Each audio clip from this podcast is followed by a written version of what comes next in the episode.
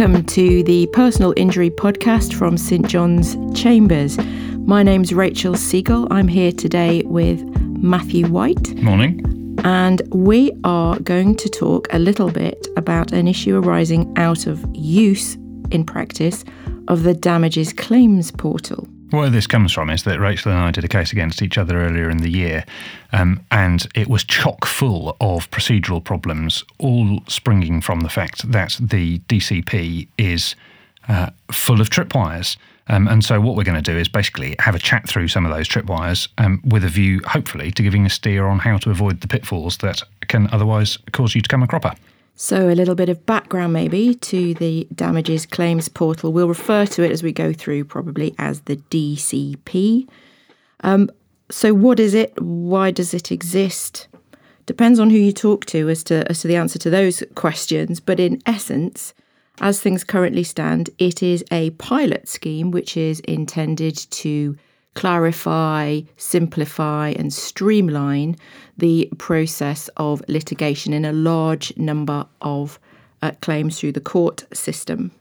Uh, the pilot has been extended to run up to October twenty twenty-four. Uh, by its very nature, as a pilot, it is an iterative process. The provisions within Practice Direction fifty-one Z B are constantly changing. It's worth knowing that some of the elements, some of the features that are being introduced over time are only available in certain pilot court clusters rather than across the whole of England and Wales. And the take-home message here really is that all legal representatives will have to be very much alive to the question of which court will be handling their case so that they can avoid completing one of the steps that they need to complete offline that should in fact be completed online within the D C P. So hold on a minute. Since we did our case, then what you're saying is not only do you have to be on top of the rules as they apply at the time, and they keep changing, but they're different in different places too. Uh, yes. Great, isn't it? Right. And then as to the question of how one keeps up with this, it's a difficult, it's a difficult one to, to answer, uh, but the advice that we would give is to make sure that when you are starting a claim within the D C P, that you save a copy of Practice Direction fifty-one Z B at the time at which you're starting the claim so that you can be clear about what the provisions were at that point, because it might be difficult in the future to trace exactly uh, what the provisions were when it comes to a, a problem that occurs further down the line, and you have to then look it up retrospectively. I, look, I can't resist going off on one here. Practice Direction fifty-one Z B. I remember when the Wolf Reforms happened, and the idea was that the rules had got too complicated so that they were going to be simplified. And over the years, they've just got more and more complicated, and more and more tripwires are being put out. Not entirely sure this is where the idea was we would end up. But anyway, sorry to interrupt. That's a fair point, and it's one with which I have a great deal of sympathy. I think the best thing to say at this stage is the idea in theory is fantastic and makes a lot of sense. In practice, however, it's rather a different matter, and it is remarkably problematic. The provisions within the practice direction are or can be surprisingly labyrinthine, and certainly they continue to cause quite a lot of confusion and, frankly, a fair bit of distress from a procedural perspective, which is precisely why it's important that everybody knows that it's important to read the Practice Direction fifty-one Z B and the relevant moments in time, and to be aware of what in fact they provide for. A classic case of R F I, read the full instructions. Yes, exactly. Yeah, right. Exactly. It's not something that, that is going to be uh, worked out by a process of osmosis, that's for, sh- that's for sure. Yeah, fair dues. So, it's worth knowing there are new features that are being rolled out all the time. For example, the ability uh, as of September twenty twenty-three to file a notice of change via the D C P, or to file, in fact, a certificate of service. That's one of the features that has fairly recently been implemented. But the reality is it's going to take quite a while to settle, uh, and in the interim there are bound to be a number of satellite applications arising from errors that are made because people don't understand enough about the provisions. Yeah, and the starting point for the provisions, bearing in mind this is a P I podcast, it, this D C P is now mandatory for almost all P I claims. So uh, I reckon that everybody's pretty much got used to that idea now. Um, claimants listers are registered, defendants listers are registered when they can be, although that's not all of them. Um, so we're moving pretty quickly, I reckon, past the idea the D C P exists, you need to be registered, you need to use it, um, almost always in P I. Um, the process is chock full of tripwires, and so you've got to read it carefully. Um, and let's get on to having a look at some of those tripwires. Okay, so probably makes sense to start off with looking at the notice requirements, which are set out under the practice direction at paragraph one point nine two A. in that this claimant solicitor must give at least fourteen days' notice of the intention to bring the claim in the D C P. Do you mean you've got to say a fortnight in advance that you're going to issue using the D C P? Yes. How does that play in relation to limitations? I suppose the, the client walks through the door of your office just before the three years is up, and you've got to give notice fourteen days in advance. Do you get an extra fourteen days after the three-year limitation period or not? No, you don't. Right. So what happens then if the claimant walks in at three years less a day and you think, eek, in the old days, I'd have just issued a claim form right now. Now you've got to give fourteen days notice. How does that play? Well, that is part of the problem, and it's something that we don't necessarily have an answer to. And in fact, the provision is found at paragraph one point six of the practice direction, one point six two B, the claimant must give the defendant the notice referred to in paragraph one point nine two A unless it is impractical to do so, and the claim must be started using the procedure set out in this practice direction. So a claimant solicitor would say it was impractical for me to give the two weeks' notice because then my claim would have been out of time. We presume so. All right, but let's be cautious because we don't quite know what the arguments are going to be and what the court's going to say about it yet. Exactly, and it is one of the many provisions that has not been tested in any way, shape or form that we know of at this point in time in the case law. Yeah, OK. Well, look, the, in our case that we did earlier in the year, the notice requirement hadn't been complied with, and so um, that's the beginning of the procedural problems that the claimant uh, had.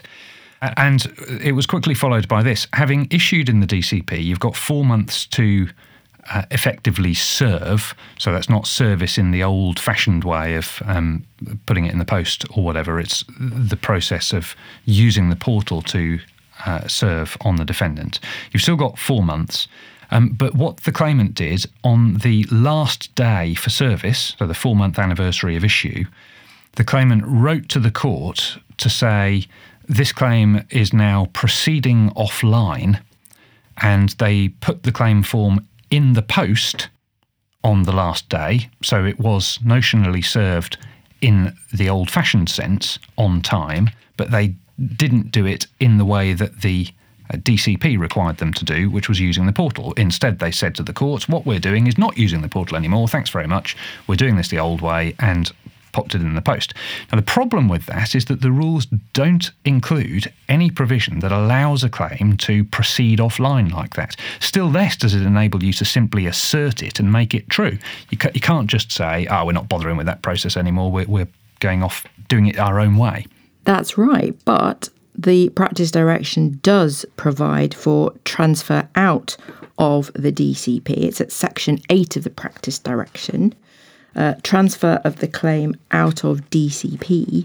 And what it says at eight point one is this: a claim may at any time be transferred out of the D C P. Now, what the practice direction does not do, or certainly hadn't done at that point uh, in time, was to define what constitutes transfer out of the D C P. The reality is that the drafting of eight point one is discretionary. So a claim may be transferred out of the D C P at any time, and an application for an order to transfer a claim out of the D C P may be made by an application under C P R Part twenty-three, and if it is, it must be filed at the C N B C, so the Civil National Business Centre. but it's, again, discretionary. So there is no mandatory provision for such an application to be made should a party wish to transfer a claim out of the D C P. So the argument that the claimant wanted to make uh, in in the case that, that we were in, in involved in, as far as we're concerned, by virtue of our assertion, by virtue of the email that we sent to the court, the matter has in fact been transferred out. And in fact, interestingly, a few days later, there was confirmation of that very transfer uh, by by the court office. So not only were, were the solicitors involved in the case confused, uh, but apparently so were the court staff as to what the correct procedure and what the correct protocol is. Yeah, I, I, there's an interesting thing just arisen from that. You're looking at the rules as you downloaded them today, referring to filing your application at the C N B C. I've got in front of me a copy of the rules as they were when we did that case a few months ago that refers to the C C M C C. So well, there you know, go. It's interesting to see the changes happening before our very eyes. It, it, indeed. I remember also, not that I can remember the exact detail of this, but at the time, on the day of the, the hearing, or the point at which, in fact, the day before, when we were trying to negotiate a way forward, that in fact there hadn't been a further change to the rules and further changes to the practice direction, which made it even more confusing. Well, it keeps us on our toes, doesn't it? Um, so anyway, there we were. The claimant has um, not served as the D C P required, sent an email saying we're ploughing our own furrow, uh, contending that that'll do, uh, albeit defendant's contention would be that because paragraph eight point two says you've got to make an application under C P R Part twenty-three, a letter isn't good enough. So we are turning up at a hearing uh, to unpick that and uh, other issues. But just notice what's happened in the meantime to the uh, claim so far as the D C P is handling it.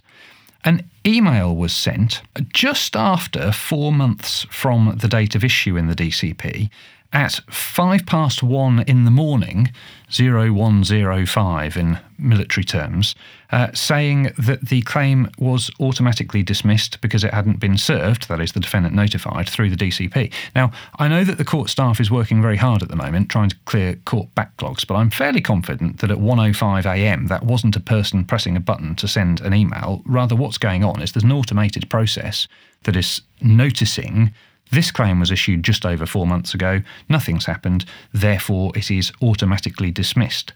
Um, so it's time to draw lesson number one, and probably lesson number two as well. Lesson number one, as it seems to me from all of this, is comply with the service requirements. Um, it's a constant source of problems uh, for claimants that they don't serve in accordance with the rules. These rules are a bit of a tangle, and to comply with the service requirements, you've got to do some untangling and work out exactly what you've got to do and then comply with it. Second thing to notice from it, don't think that you can just say, well, we're doing it like this, and this is fair. The defendant's got the notice that they need, so that'll do, because it won't. And to be on the safe side, if you do need to transfer out of the D C P, you need to do it in plenty of time.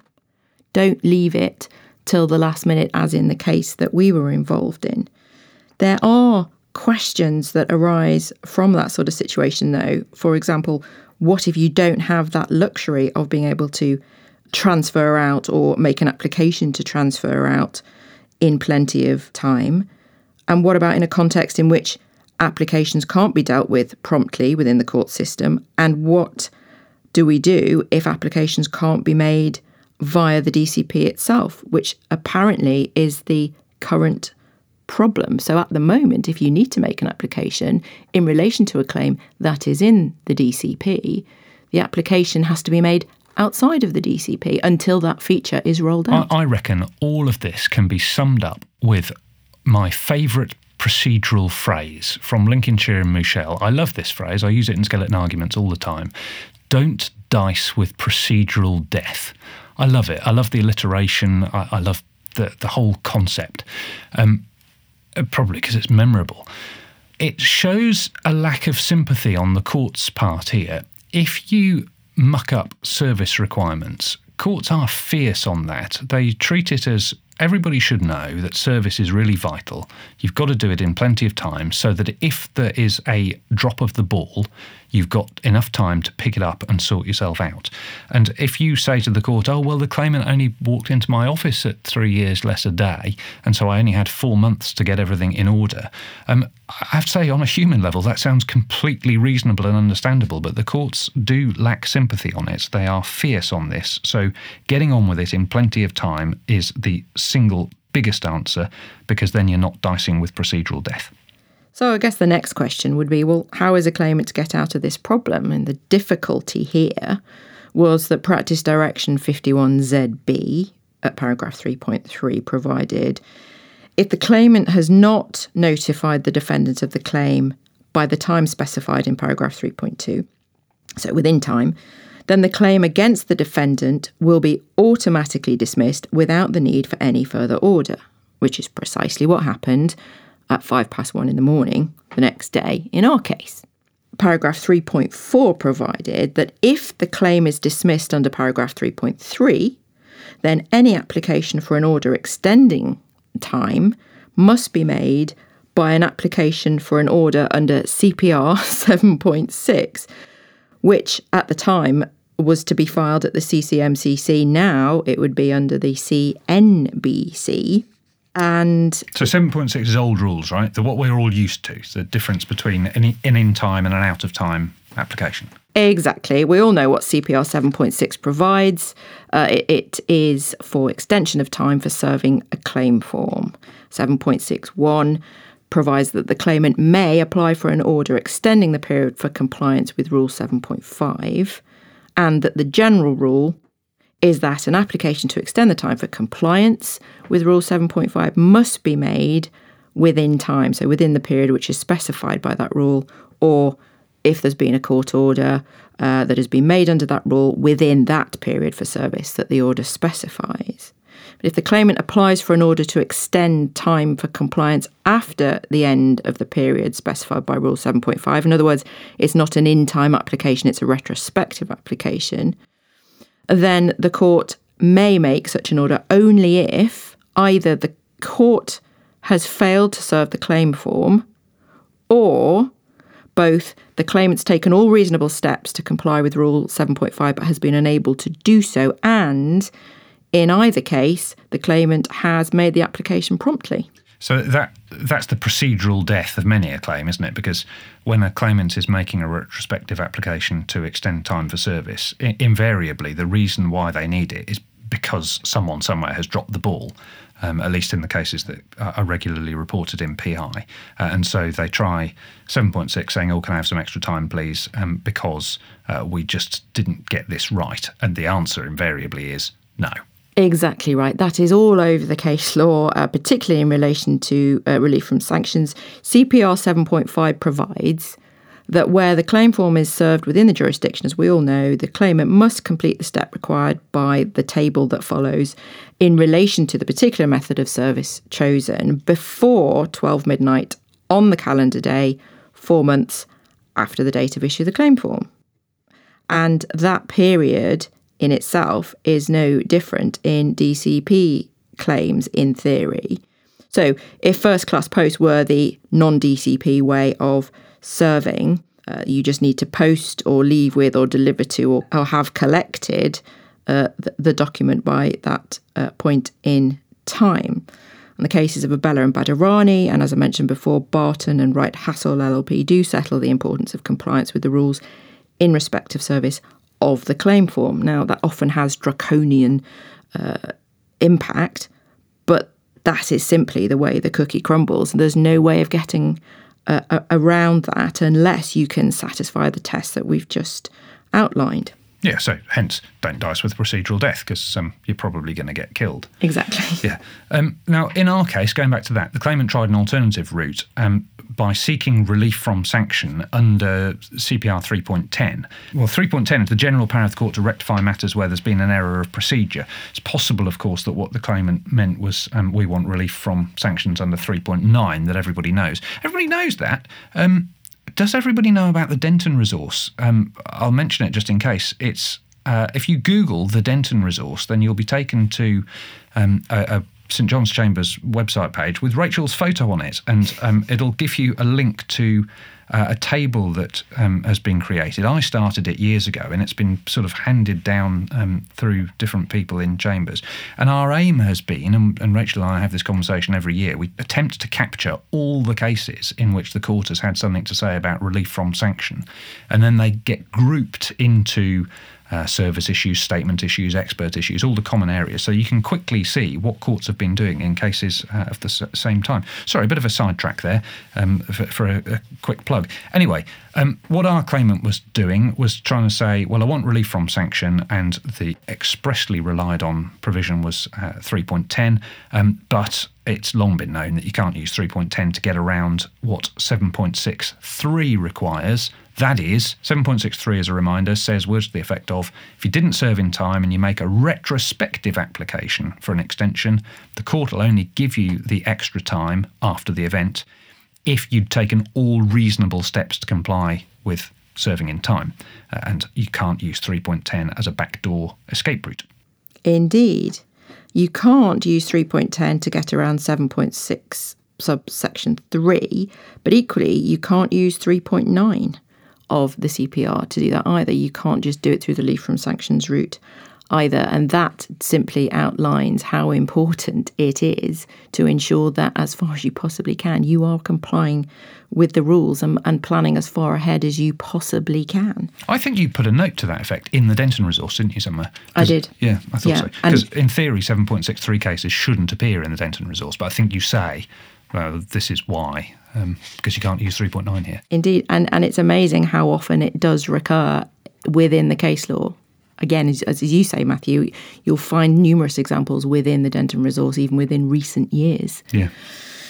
But in terms of the background facts in the case that we were involved in, frustratingly, the claimant pretty much had most things on his side, in that liability had been admitted. The uh, insurer and the claimant's solicitors had been corresponding. The insurer most definitely knew about the claim. The insurer's solicitors knew about the claim. The insurer had asked to be served by the method that they were in fact served with, namely by first class post, albeit that's not what the D C P requires. But as you say, and using one of your favourite phrases, as with seven point six cases, you, you dice with procedural death very much at your peril. You introduced all of that as frustratingly, which I suspect is only because uh, you were representing the claimant.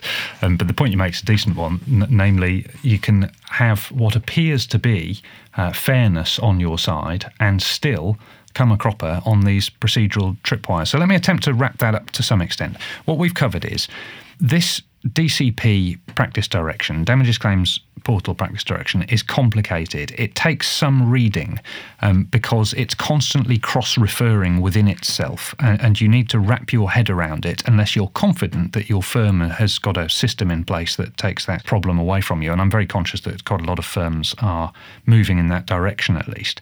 Um, but it's full of procedural tripwires, full of things that you can get wrong. Um, so you need to be all over the rules. The rules keep changing, which keeps you on your toes. Um, if there's one principle that emerges from it all, it's don't leave stuff till the last minute if you possibly can avoid it. And if you choose to leave it till the last minute when you don't need to, you're a donut. But let us suppose that it has gone wrong, as it had done in our case, and procedural death has been diced with, and the figure of the Grim Reaper at the dicing table has won, and the claim is fatally wounded. There are some things that uh, parties need to have in their mind, and I'm, when I say parties, I mean both sides here.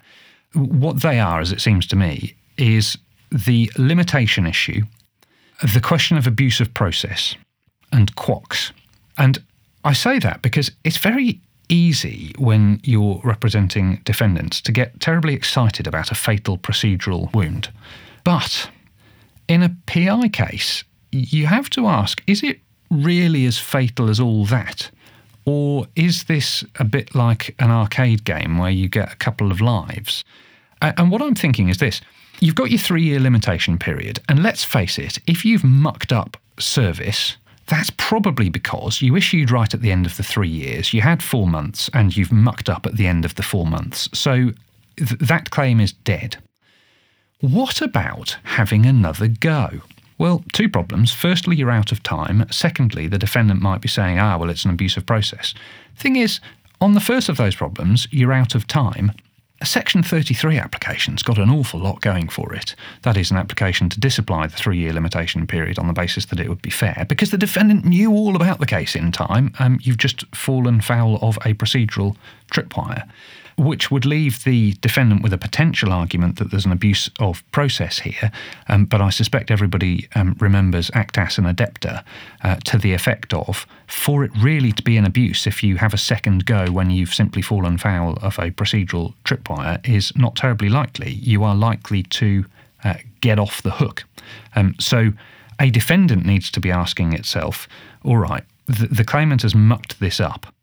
If I do get them struck out, won't they just go again and I'll be in the same position? Do I want to use this stick to uh, hit them with? And the answer to that might, of course, be yes, but it ain't necessarily so. And in fact, that problem is to some extent at least compounded by qualified one-way cost shifting, because this type of dismissal of claim is not the kind of strikeout that will disapply Q O C S. Specifically, the section on qualified one-way cost shifting at C P R forty-four point fifteen, where it's, it provides that orders for costs made against the claimant may be enforced to the full extent of such orders without the permission of the court, where the proceedings have been struck out on the grounds that A, the claimant has disclosed no reasonable grounds for bringing the proceedings. Well, nope, that doesn't apply here. Uh, where the proceedings are an abuse of the court's process, well, I'll say hmm to that, and we might have a further conversation, or the conduct of the claimant or a person acting on the claimant's behalf and with the claimant's knowledge of such conduct is likely to obstruct the just disposal of the proceedings. Well, that didn't apply in our case either. So supposing that the defendant kept the claim dismissed, Uh, would they then expect a costs order in their favour, but actually find that they weren't able to enforce it? Well, most likely in the case that we're talking about. Uh, and then the problem would be that in a second claim, there would be no mechanism by which the cost of the first claim could be offset. Yeah, um, maybe. I might have had a go, if if that had been our factual matrix, I might have had a go at saying in relation to the second claim that it would be an abuse of process unless the claimant paid the defendant's costs of the first go. I'm not, I'm not saying that that argument would necessarily have worked out, but it would definitely be something a defendant would want to think about. And what I would have done in respect of any such costs order, had it in fact uh, been deemed appropriate, would have been, well, hang on a minute. In fact, this is a case that initially started in the low-value claims portal, not the D C P. That's not a detail that we've mentioned as yet, but this was a feature of that particular case. So there's potentially a quader point on costs because the matter had not been allocated. Yeah, so fixed fixed costs only, even if the claimant does have to offset them or, or pay them to avoid an abusive process. And even worse, interim application costs. So you would have got two hundred fifty pounds plus V A T and no more. Yeah, interesting. Yeah. At least that's what I would have tried. On the limitation point, though, it's probably worth saying that Practice Direction fifty-one Z B expressly provides that paragraph six point one of Practice Direction seven A does not apply to the D C P. So outside the D C P, if the claim form as issued was received by the court office prior to the date of issue, then the claim would normally be brought for the purposes of the Limitation Act nineteen eighty and any other relevant statute for that matter uh, on that earlier date. But that does not apply where D C P claims are concerned. So it is a very important limitation pitfall. Yeah, isn't isn't that just because if you issue your claim in the old-fashioned way by getting a claim form to the court, then the court knows that a human isn't actually going to process that for a while, so they stop the clock uh, when you get the claim form to them. Whereas in the portal, it's supposed to be at least an instant process, so once you upload it, your work is done, and, and there can't be a lag between you getting it into the system and actually the thing being issued. Well, can't there? Well, the reality is we don't know. And what if there's an I T outage, et cetera? We we don't know is the reality of that particular point. But it's a fair point and it does make sense. But it's just, I raise it because it's something that is worth being aware of in this context. So I think we can probably bring this towards a conclusion with some lessons. They're pretty straightforward ones. Number one, don't dice with procedural death. Secondly, make sure that you familiarise yourself with the provisions of the practice direction, and that's whether you are a claimant legal representative or a defendant legal representative. Uh, this is a process, the D C P, uh, which is not going away anytime soon, and it is something with which you need to be familiar, not least so that you can A, avoid pitfalls, and B, how best to respond to them on the other side of them uh, when they do arise. Then finally, complying with service requirements, obviously, as we've we've outlined, is absolutely crucial. And don't think that it's okay to do what you want to do just because it seems to be reasonable. It needs to fit within the D C P rules, the D C P practice direction in particular, which contains a number of different tripwires. Th- those do seem to me to be the simple conclusions of what we've been talking about, but I can't help but notice that there is something else, some sort of undercurrent going on here, and the D C P is another example of it. It seems to me to be a, another example of what's been the direction of travel for years now, which is that P I as a discipline is just becoming more and more specialist. That that issue, I mentioned Section thirty-three of the Limitation Act earlier, because everybody, everybody practicing P I knows about that. And that, I suppose, has been a specialist point that we've all known about for ages. But just one thing after another is being added to the essential knowledge of a P I practitioner. Q O C S is something that still feels to me relatively new, uh, and you have got to know those rules inside out. Um, you've also got to know about the rules as they change, with the question, for example, of offsetting costs orders being something that's changed relatively recently. Here's yet another thing Um, that we need to be on top of as P I practitioners, because you are at real risk uh, of missing a trick uh, if you don't know the rules well. Um, but I reckon that it would be sensible to finish with this observation. You're going to make mistakes. Everybody's going to make mistakes. When a claimant uh, issues a claim form using the D C P, one of those tripwires is going to get you. And it seems to me that a very significant take-home point here has got to be, don't bury your head in the sand, because it's always the getting out of the mistake that causes more problems, or potentially causes more problems, than making the mistake in the first place. Everybody's going to make mistakes. Own it. Uh, and hopefully some of this will have been a useful tour through how to minimise the risk, but also how to get out of it. Thank you, Matthew. Thank you for listening. This has been the St John's Chambers Personal Injury Pod session on the Damages Claims Portal. Bye.